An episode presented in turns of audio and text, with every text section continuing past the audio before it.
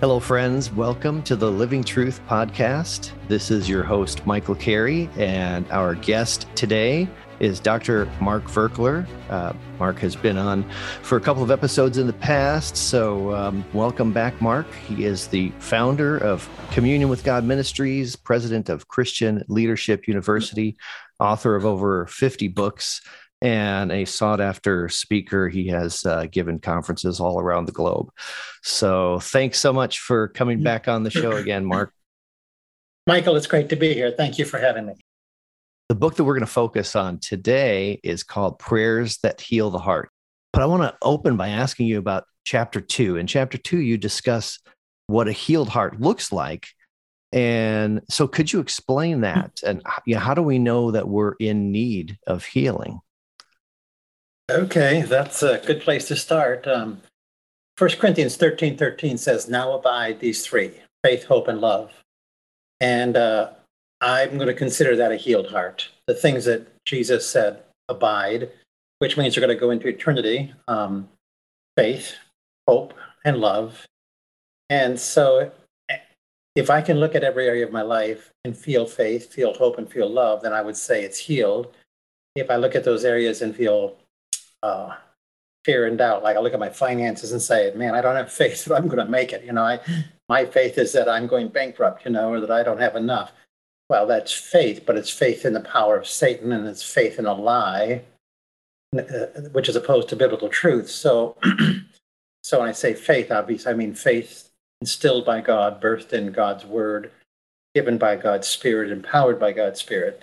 So when you look at your marriage, do you have, do you have faith? It's going to be a great over the top marriage. You're going to fulfill your wife. She's going to fulfill you, or or do you have fear and doubt, like this is not going to work, or or do you have hopelessness? Do you have hope? You know that we're going to go into the future, our golden years, and have great, great golden years, or do you feel hopeless? like you know, I I can never make her happy. She can never make me happy. So uh, unhealed heart obviously is the opposite of a healed heart. So hopelessness is unhealed. Hope is healed um, and faith, hope, and love. So, you know, do I love myself? Do I love my spouse? Do I love my kids? Do I do I love my enemies? You know, or do am I full of anger? So, so if I've got any, any opposite of faith, hope, and love, I have an unhealed heart. And if I have an opposite in any area, then my heart is unhealed in that area.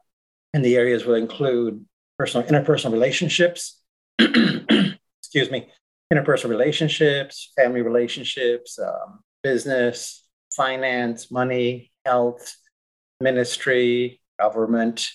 Um, you know, if I can look at any area of my life and not feel faith, hope, and love, then that's an area that needs that needs we need to apply the seven prayers to heal the heart to that area, so that that area can be healed. Mm.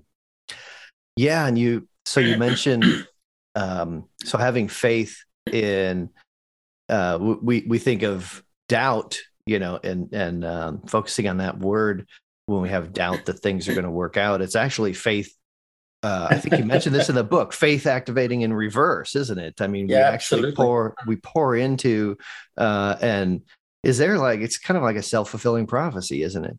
Oh, it absolutely absolutely is. You know, and it's you know, it's an evil imagination. The Bible says in the Old Testament, if you have an evil imagination, which which my imagination is that God is not going to provide my my needs or my spouse cannot provide my needs and and I have faith to believe that that God will not meet me. I have faith to believe my wife will not meet me. I have faith to believe that um, righteousness doesn't rule, that wickedness rules. So so that's faith in reverse. According to your faith, be done to you. So if I'm going to believe for destruction, then I'm going to, then I'm going to send out a wave, a, a spirit wave from my heart to your heart, telling you, I'm believing for, for this horrible negative thing to happen. I'm believing for you to reject me. And your spirit hears that and says, Oh, this guy is, is telling me to reject him. I can feel it, you know, in the spirit world. So I think I'll reject it, reject him. So, so yeah, whatever your faith is set for, you are building that reality and you are creating that reality. Jesus was very clear. According to your faith, be it unto you. If you're going to believe for something negative, then you're going to get something negative. And if you're going to believe for something positive that God has said is yours and told you in His Word is yours, told you by His voice that it's yours, I mean, at that point, you, you either say, Yes, Lord, and, and you step into the supernatural, or you say, No, God, that, that can't happen, you know, because I mean, look at, look at me, you know, I mean, the Lord told me 40 years ago, He said, Mark, uh, we're going to saturate the world with the message of communion with God, because He just taught me how to commune with God, how to hear His voice. And I'm pastoring a church of 100 people in an unknown little city called Arcade, New York. And, and either I say, Yes, Lord, to that, or I say, No, no, I don't, I don't think so, because nobody knows Mark Virkler, nobody knows Arcade, New York. Uh, plus, I'm not the smartest cookie in the world, you know. So, so I either get a chance to say, Yes, Lord, to the impossible dreams that He speaks to me and to you. And he did all through scripture. He's, he spoke things way beyond people's abilities. Said to Moses, I'm gonna you know, I'm going to have you use, use, you to lead 2 million people. And Moses said, oh, I don't think so. right. God says, why not? And Moses said, well, because I can't, I can't talk. God said, that's not a problem. I can talk, you know. And Moses, yeah, but you don't understand. I can't talk. God said, you don't understand. I can talk. And, um, you know, so who wins the debate? Moses wins the debate. God is angry because Moses is slapping God in the face saying, you are not Almighty God. You don't have the might to anoint me to be a leader. I am too, too inept. And that's a direct slap in God's face. so God's angry, and God said, Guess what? I'll, I'll, give you Aaron to be your mouthpiece. But you know what? If you would have believed me, you could have spoken. And so we all get a chance to either make God mad at us uh, and forfeit our destiny, or to say, Yes, Lord, and step into the supernatural and become world changers in every single area. So my recommendation is to say yes, Lord, to what He's saying to you to believe his promises in the word and to believe his promises by the spirit and to incubate them, picture them, ponder them, speak them, act them, and walk in the water. You know, instead of just prophesying gloom and doom over over the world and over your marriage and over your life and and every and telling God why he can't choose you to be anything worth anything. Yeah, absolutely. That's that's fantastic. And there's so many other stories too, like like Abraham and um uh, the uh, all of the blessing that God said that He was going to bring to people's lives, and you know, I guess Abraham is a story of where he he also doubted, and he decided to take things into his own hands, and it's uh, it doesn't work out well when we do that so much. But no, uh, it's it's it's not like you know if I come up with my own idea that's that's, that's halfway decent because his own own idea created Ishmael you know, I mean, they bore a son that could bear a seed line, but it wasn't God's plan. And God simply said, Well, I'm not going to do that because I didn't tell you to, to go into your handmaid. And you say, Well, you know, don't tell me my brain and my ideas are that bad. Well, they are because we've got a what a several thousand year old war between the Arabs and the Israelites. It still hasn't ended. So mm-hmm. man's idea for how to pull this off created a several thousand year old war. So I don't want my mm-hmm. ideas on anything. I don't want your ideas on anything because all they do is going to create a lot of pain in my life. So I'm just mm-hmm. going to journal every day and say, Lord, what are we doing today? And what are you calling me into? And say, Yes, Lord, and go do that. I get the chance to be part of the supernatural kingdom of God. And so do you. Mm-hmm. Yeah. And so I was just thinking so many of these, um, so, some of these points um, I want to tell the listeners if you uh, are joining us for the first time or did not get a chance to listen to the first two episodes that um, uh, we did with Mark, he uh, explains uh, the communion with God and uh, two way journaling process and um, the four keys to hearing the voice of God. And then uh, there's another podcast on um, getting counsel from God, counseled by God. So, a lot of these concepts, too, uh, we review a little bit more in depth. And those two books that uh, Mark wrote are just fantastic, incredible. So, um, yeah, I wanted to ask you also about the um, the healing of the heart in the book you talk about the language of the heart. And you know if you're going to heal the heart you need to operate on that level of the language of the heart speaking in in ways that are intellectual are not profitable right? Yeah exactly. It's it's just like if i was speaking french to an english speaking person they're going to not understand a thing i say and they can't respond to it. And the same with my heart. If if i issue a command to my heart and say stop fearing stop being angry. You know, my heart doesn't understand those words, okay, because because that's cognitive language. And my heart speaks the language of pictures, visions, dreams, flow out of your innermost being shall flow. emotions. God sent Ezekiel embittered in the rage of his spirit. Love, joy, peace, those are fruits of the spirit, um, which is deep within your being, maybe somewheres within your heart, I suppose, would be the, maybe the best way to picture that. so, so the language of the heart is not cognitive reasoning and giving orders. Um, so it's primarily big, two big thing. Biggest thing for me is pictures. You know, what in the world am I picturing?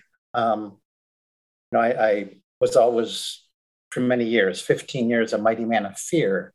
I was afraid of everything, including my shadow and the government and my inability to create finance and my inability to succeed. You know, just fear ruled in my life. And so I went to Word of Faith Church and and they taught faith for 50 weeks out of the year. And uh, they taught me to confess, you know, I'm the righteousness of God in Christ Jesus. Well, that's a cognitive command. I am the righteousness. So I'm saying words of faith, but I'm not picturing that. What, what I was picturing was instead of picturing me as the righteousness of God in Christ Jesus, which means I would picture myself with a robe of righteousness, which I put on, which is his righteousness, which I put on by faith and I walk that way. So I could, I could see that picture. If I saw that picture, I would um, feel righteous and I would feel confident. But that's not the picture I was seeing. I was picturing myself as an evil, miserable, low down sinner. That's called an evil imagination because that imagination, that picture I'm holding on myself, does not line up with the Word of God. Because the Word of God says I'm clothed with Christ Jesus, put on a, a garment of his garment. So I'm picturing an evil imagination, and the Bible says if I'm going to hold an evil imagination, I'm going backward, not forward. Clearly says backward, not forward. So backward in this case is into fear and degradation, into unbelief. Like there's no way I could possibly, you know, be the righteousness of God in Christ Jesus. Because look at look at the picture I'm holding. So, you know, we say a picture's worth a thousand words, and that is biblically true. And if that is true, I, and the, reason it's biblically true is God gave Abraham a picture of the promise fulfilled. Genesis 12 is the promise. I'm going to make you the father of many nations. Genesis 15 is the picture. In a dream, he says, See the millions of stars? You're going to have that many kids. As soon as he sees a picture, it says, Then Abram believed. So faith to believe was inflamed when he saw a picture of the promise fulfilled. So I say, God, give me a picture of what my marriage looks like when I totally fulfill and satisfy Patti, and she totally fulfills and satisfies me. And he gives me a picture of that. And if I gaze at that picture, it inflames faith that that reality can become mine. And and not can become, it actually is. Okay. Then because whatever you see, here's what the Lord said of my journey. He said, Mark, whatever you fix your eyes on grows within you. Whatever grows within you, you become. So if I see that reality and gaze at it and dwell on things which are lovely, just, good, and pure, then, then I'm going to become that which I'm looking at. So pictures, you know, you need to absolutely, absolutely be 100% aware of what you're picturing. And if you're picturing anything ungodly, anything that does not line up with the word of God and what God has spoken in the Bible about you, or what God has spoken by his voice into your heart, you're picturing something contrary to that. It is an evil imagination and it needs to be repented of, repudiated, removed, and then ask God, hey, God, you know what? How do you picture me? you picture me as a loser? Do you picture me as a low down sinner? Um, do you picture me as evil and corrupt, and miserable and broke and, you know, and sickly and, and an underdog? How about a grasshopper? I'll take a, you know, we became grasshoppers in their sight. That's what the 10 spies said. You know, they're picturing themselves as grasshoppers in light of the opposition. Well, that's a horrendous picture. That's not a picture of an overcomer, of the person who disciples all nations. You say, well, I can't picture good stuff because I'm too busy picturing the Antichrist, you know, and to take over the world by evil. Just like the 10 spies, they were picturing that evil was so much more powerful. I say, well, that's a hellish, demonic, unbiblical, ungodly picture. Stop it. It doesn't build faith. It doesn't build hope. It doesn't build love. It builds faith in the power of Satan to overcome you and, in the world. the fact that the church is content and teaches people to picture such corruption is demonic, demonic on every level. so you need to be aware of your pictures. Everything, you know, that's the primary thing for me is what am I picturing? And then flow, you know, tune to flow and say, Lord, what are you saying? So those would be the two biggies. yes. So pictures are worth a thousand words, and the language of the heart definitely uh, one of the one of the main things is pictures and pictures um, i think our emotions get attached to pictures what we see as well and and uh, yeah there's so much depth in in all of that well that, that's a really good point you know because emotions are byproducts of pictures um, whatever i'm picturing it produces an emotional response if i'm picturing mm-hmm. that i can't succeed then i have emotions of fear and failure if i'm picturing i can walk in the water then i got emotions of faith and power and confidence and strength. Uh, so, so you, I never deal with my emotions directly. Whenever my emotions show up and they're cruddy, I always ask, what cruddy picture am I looking at that's unbiblical, that's an evil imagination? Let's mm-hmm. clean it up. Let's ask Jesus for a replacement picture. He'll give it to me. I'll throw out the cruddy picture and replace it with a good one. And my bad emotions are going to go out the window and automatically be replaced by good emotions. So I never deal directly with emotions ever because they're byproducts of, of another sin, which mm. is what are you, you know, I'm picturing something that's unbiblical. I have an ungodly imagination. That, mm. That's where I get ungodly uh, emotions. mm. Yeah, that's an interesting point. And um, yeah, I just uh, recalled in in um, one of your books.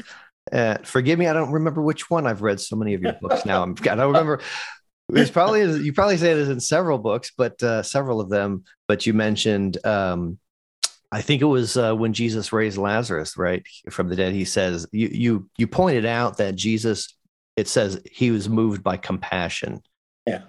To um, is, was that the right event too? Did I get that right? Yeah. well, yeah, yeah. Jesus moved by compassion, heal. You know, Matthew 13, 13. So all of his healing was flowed from compassion and and all of his emotions flowed from from from this verse he said i only do those things which i see my father doing and hear my father speaking so since he's seen in the spirit realm good pictures he's got kingdom emotions and one kingdom emotion is compassion another one is joy another one is peace.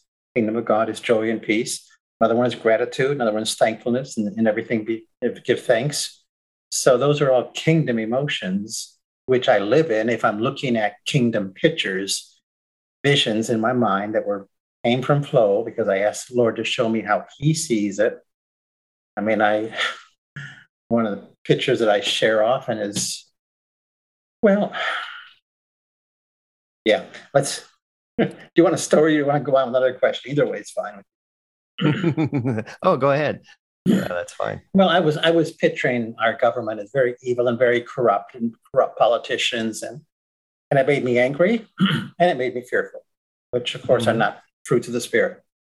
and I know that, that that's wrong. So so in my morning devotions, I just said, Lord, would you give me your picture of the government? Because my picture is it's a bunch of corrupt thieves down there in Washington just wrecking the nation, you know, and destroying mm-hmm. my future financial well-being because they spend trillions of bucks they don't have, you know. So I'm angry at them and I'm full of fear. And uh, so in my morning devotions, I looked for a picture, and a picture comes drifting into my mind, spontaneous flow, because out of your innermost being flow. So I'm tuned to the spirit. A flowing picture is a vision from God. And the flowing picture that lights up on my mind is Jesus enthroned above Congress uh, on a throne, long flowing white robes flowing down over Congress and the White House. Um, his glory is flowing down over the Congress and the White House, and the flowing words that come to me, which are his voice, of course, are I rule in Washington, D.C. well, of course, I, I know that. I just forgot it. You know, the Most High rules the realm of mankind, and he places over whoever he wants. Daniel says this over and over and over. So we know that that's biblical truth. And so, and I wasn't believing that. I was believing a lie, you know, that the Antichrist rule. Well, Antichrist doesn't have any authority because all authority was given to Jesus when he was resurrected, and he gave it all to us. So we have all the power. Satan and the Antichrist has none of it unless I choose to give it back to him and empower him through my falsified faith in him, which I'm not going to do because there's a very clear scripture that says, don't do that. It says, of the increase of God's government, there shall be no end, which means Satan's government is going to decrease without end. So again, we're right back mm. to pictures, you know, the language of your yeah. heart. I, I, you know, I, is the church picturing the kingdom growth of the kingdom of God and us discipling all nations, or are we picturing the Antichrist ruling? And Satan's been very effective in giving us really demonic pictures to look at so that we could grow in fear, doubt, and unbelief instead of faith, hope, and love. And we could be co creators with him of the kingdom of darkness. And I don't care if that relates to your marriage or if it relates to your picture of your destiny or the nation, it's all demonic evil. And it's mm. all to be repented of, and it's all to be renounced and rejected. And the only way out of darkness is to turn on the light. And the only way you turn on the light is you say, Jesus, uh, show me what how you see the situation. Tell yeah. me what your view is on it. That's light. Now you turn the light on and darkness disappears. So I never attack the darkness. I just turn the light on by two-way journaling and and my darkness goes away and I'm back to faith, hope, and love, and life is fantastic again. yeah, you remind me of a song that I heard the other day where um, the lyric said something along the line like, uh, I've seen the battle from the victory. So, um, guess what, Satan? We win anyway. So, exactly. the picture is uh, we we win. So, well, I wanted to ask you about the first of the the prayers that you discuss, and it's called breaking generational sin and curses. So, one thing I wanted to ask you about was how do you think generational sin and curses would affect? Uh, what kind of an effect do you think that would have on compulsive behavior, like uh, compulsive masturbation, pornography, sexual addiction, and that?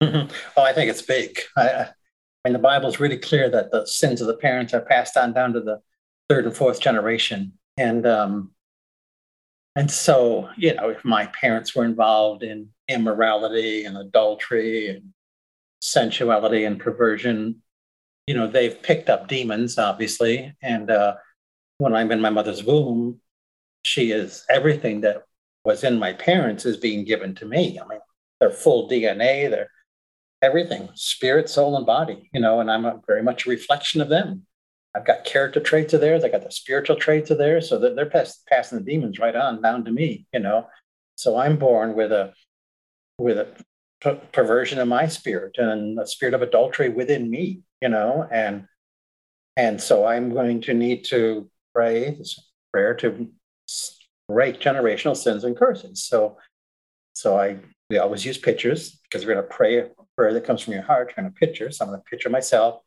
And I, and I want to pray. I want to apply the grace to the point where the pain happened. The point that I picked up this pain was as a baby in my mother's womb, a baby in my mother's womb. so I'm going to picture myself as a little baby in my mother's womb. And I'm going to say, I forgive my parents because forgiveness is the foundation of everything that's good. I forgive them, I release them, I honor them, I bless them. and I command all generational sins and curses that are flowing from them to me to halt at the cross of Christ. And I'm picturing the cross of Christ uh, between me and them. I command that generational sins and curses, which I see as a stream of energy, I command it to halt at the cross of Christ and fall to the ground powerless at the foot of the cross because the cross is where curses stop. Okay. And I release that baby in the womb from those generational sins and curses, and I release the blessings of Calvary down over you, and I bless you with life. I bless you with life. I bless you with life. Just come alive, come alive, come alive. Right? So, and, and I'm watching it. I'm, I'm looking, I'm tuned to flow, and I'm watching. and as I'm doing that now, as I pray this, and I see that baby in the womb coming alive, life just, ooh, just, just jumping with life. Okay. So, we're always tuned to flow. We're always tuned to pictures. We're speaking what we're seeing. We're using biblical truth. Okay. I mean, the curse halts of the cross, using pictures in the prayer, tuned to flow, uh, feeling the emotions that are part of what's going on in that baby's heart as it's getting freed from demonic attachments and becoming blessed for the blessings of Calvary. I mean, it's fascinating. It's fun, enjoyable, fascinating. And now I got a nice, clean foundation to start my life out with. I'm no longer connected to the sins of the past because we because I applied my Christian faith to that particular point. And you say, well, isn't stuff automatic? No, nothing's automatic. the world isn't automatically saved just because Jesus died on the cross. Everybody's got to personally apply his death on the cross to their lives. And we have to do that with every single blessing that God says is ours. We have to personally say yes to it ask for it, see it, receive it, and then we get to walk in it. it's kind of like the promised land. God said, I've given you the promised land. Well, it wasn't automatic. They had to go after it individually and personally as a nation and get it. And, and we have to do the same thing with, mm-hmm. all, with all the blessings God's given to us. Well, yeah, in the end, they had to fight for the promised land, and and then Moses wasn't allowed to enter into it. So um, we can we can uh, turn that around and um, stop the blessing from flowing too, can't we? Then.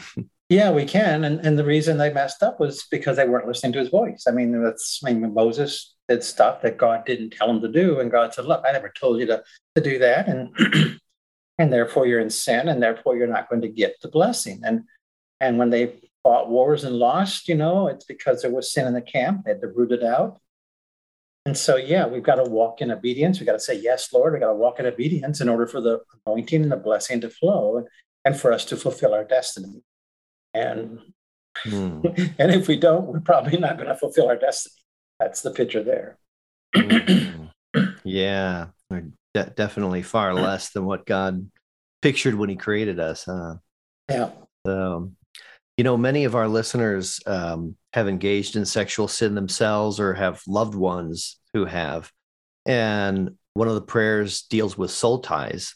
So could you discuss the idea of soul ties? And so why why would they need to be broken? Do you think someone could possibly have a soul tie with pornography in addition to um, a physical, you know, affair or whatever that might have taken mm-hmm. place? Yeah. Well, the, the, idea of a soul tie is found with, in the Bible between David and Jonathan. It said the soul of David was knit to the soul of Jonathan. So knit, tied together. They were bosom buddies. They were very close friends. So whenever I, so a soul tie is anytime you've connected your heart and spirit to another person, um, and soul ties appear anytime you have a bosom buddy, anytime you have a covenant relationship with a person. Uh, like when you're married, you you're connected covenant, but you're also connected with soul tie of friendship, you know. Um, and uh, also, soul ties are established uh, when in immorality, you know, when there's sexual intercourse to become one. And so that's body, soul, and spirit, they become one. So, so when you have a soul tie, that means all the energy that's in one person gets transferred to the other. So everything that was David's was now available to Jonathan. Everything that was Jonathan's was now available to David and we have a soul tie with God. We're also in a covenant with God, and everything that's God's is ours, and everything that's ours is God's. So, so it's I, I picture a soul tie as a wire between me and and the person I have the soul tie with, and there's energy flow across that wire from them to me. And uh, if it's a godly soul tie, which we surely want and hope for, that I'm passing spirit life to that person. Like with my wife, you know, we have a covenant relationship. We also have friendship relationship. We're bosom buddies, and we have soul tie, you know, and we minister life back and forth. Where Patti's weak, I, I'm her strength. When I'm weak, she's my strength. And we minister the life of Christ back and forth. That's a godly soul tie. Now, in an ungodly soul tie, we're ministering evil back and forth. Let's say we get a group of people together for a coffee clutch and we gossip for an hour about everybody and we just spread poison and lies with our and, and accusation uh, with our mouths. So that's a evil soul tie. You know, we're passing death back and forth, life and death in the power of the tongue. So in this case, death. Um, so, um, so yeah, anybody I've had a sexual relationship with, I have a soul tie with. so if I've had a sexual relationship outside of marriage, I want to take the sword of the spirit and I want to picture myself cutting that wire. And, and, and I say, I take the sword of the spirit, I take a sword in my hand, I'm picturing the whole thing because I'm using the language of my heart. And I say, I cut, I, I cut this tie, I cut it, I cut it, I cut it, and I swing my hand, I swing that knife, I look to watch that wire snap. If it's a big cable, I may take five or six cuts. Um, if it's a little thin wire, it might take one, you know, or two cuts um, before it snaps, but I'm going to watch it snap and then I speak what I see. I command that negative energy to fall to the ground and I release that person from me and me from them. And anything evil that was deposited within me through this ungodly soul tie. Lord, I ask that you circumcise my heart, that you cut that out, and that you give me a new heart and a new spirit, and you replace anything precious that was stolen from me. So I'm asking for heart surgery. He's big, he's a great heart surgeon. He'll do that. So I'm watching, you know, as I'm praying this, I'm seeing it, I'm watching it, I'm tuned to flow, I'm watching it happen. So um, So can I have a soul tie with just a fantasy relationship where I'm looking at pornographic magazines or videos or something like that, and, and I'm and I'm joining my soul and spirit in, in union with them? I, yeah, I think so. Um, and uh, so I think yes, you should take the sword of you should pray that prayer for for who for anybody and everybody that you have a soul type. So this one guy said, "Well, can I just do all these ladies I've had an immoral relationship with? Can I just do it as a group?" I said, "No." I said, "You do it with every someone individually. You picture them and you say, I take the sword of the spirit. I cut that ungodly soul tie. I cut it. I cut it. I cut it." And he said, "Well, it's going to take a while." I said, "Well, fine."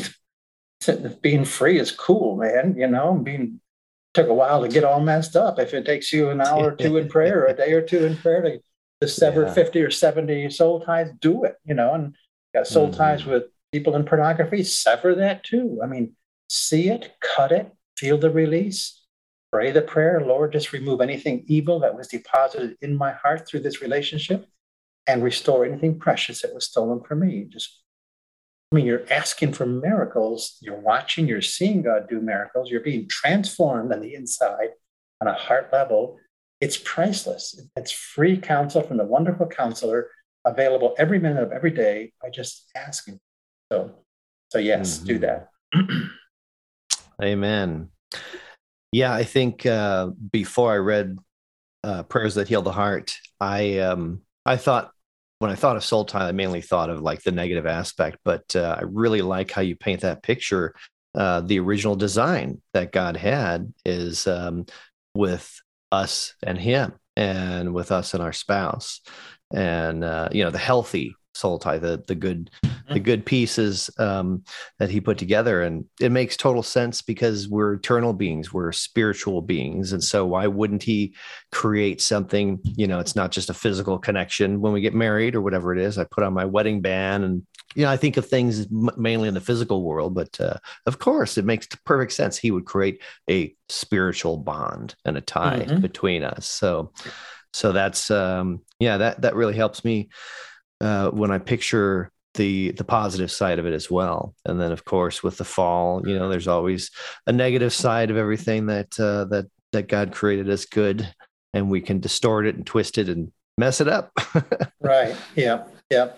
And I think part of that too in the marriage is learning that and opposites attract. Okay. And that's why I'm married to Patti because she's the opposite of me. And that's why she's married to me. I'm, I'm the opposite of her, you know? and I can honor those opposites or I can try to change her. I can scorn her and put her down because she's so emotional. You know, And for heaven's sakes, please grow up and don't be so emotional. She's so sensitive. You know, I got alligator. I got alligator hide on. You know, and uh, if I can listen to her tone me down and tell me to be more sensitive, and if she can listen to me, you know, and strengthen her in areas, we're a gift to each other. But but if I'm going to be an authoritarian parent, you know, or husband, and, and order her around and not draw the gifts out from her that are the complement to me and make me a well-rounded person if I honor them and pull them to myself. If I don't do that, then I've destroyed the marriage, the purpose of the marriage too, which was to fill each other's weakness, you know, and strengthen each other in the areas that we're weak. That's why opposites attracted in the first place, you know.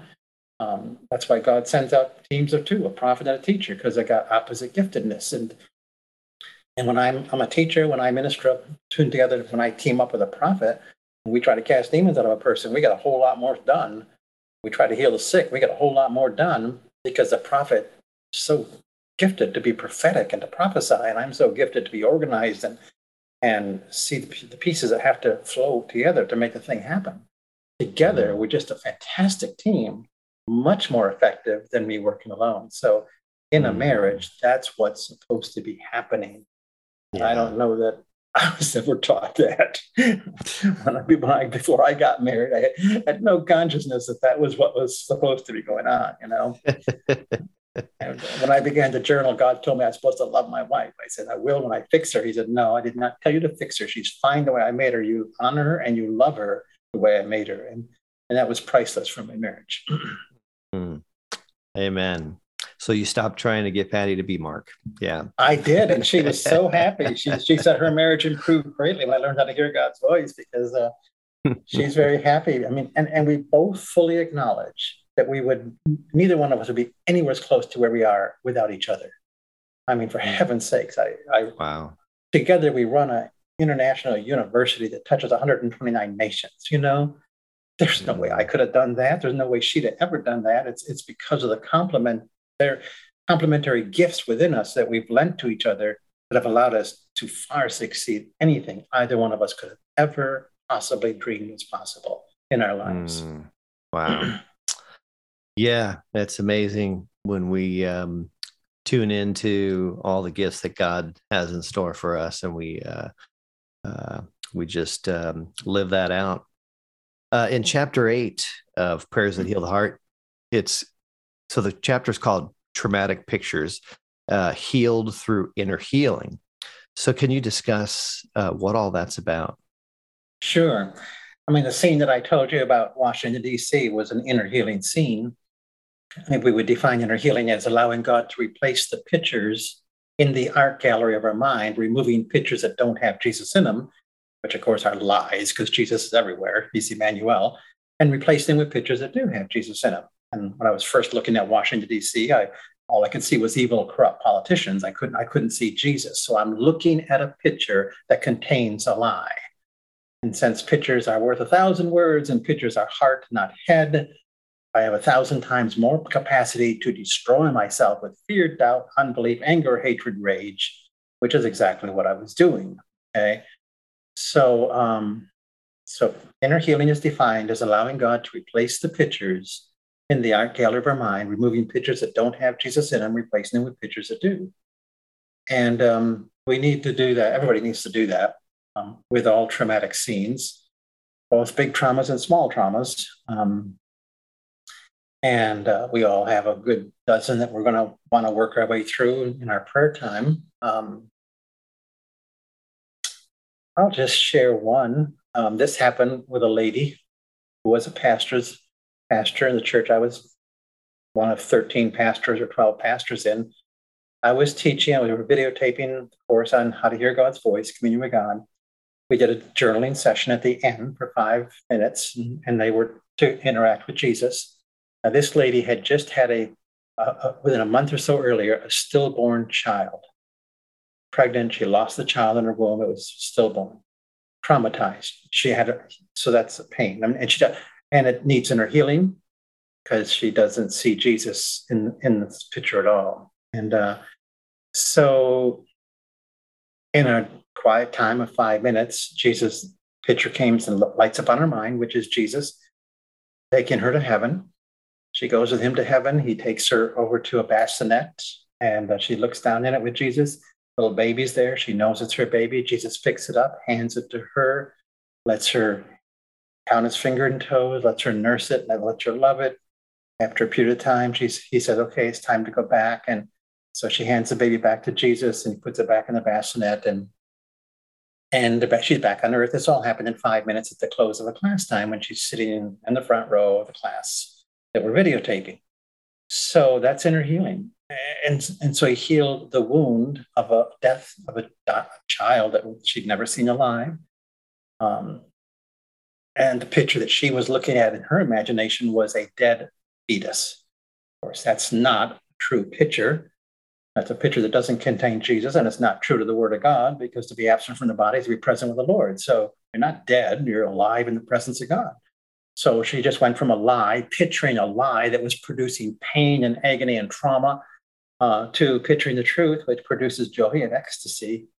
And a biblical example of inner healing is when Peter denied Jesus three times early morning around charcoal fire, burst and swore, said I never knew him, went out and wept bitterly. That's a deep pain, deep trauma, a picture that could completely wreck his ministry for the rest of his life. Because anytime he tries to ever preach another sermon and say, you have to give your life for Jesus, the spontaneous flowing thought from a demon is going to be, you didn't.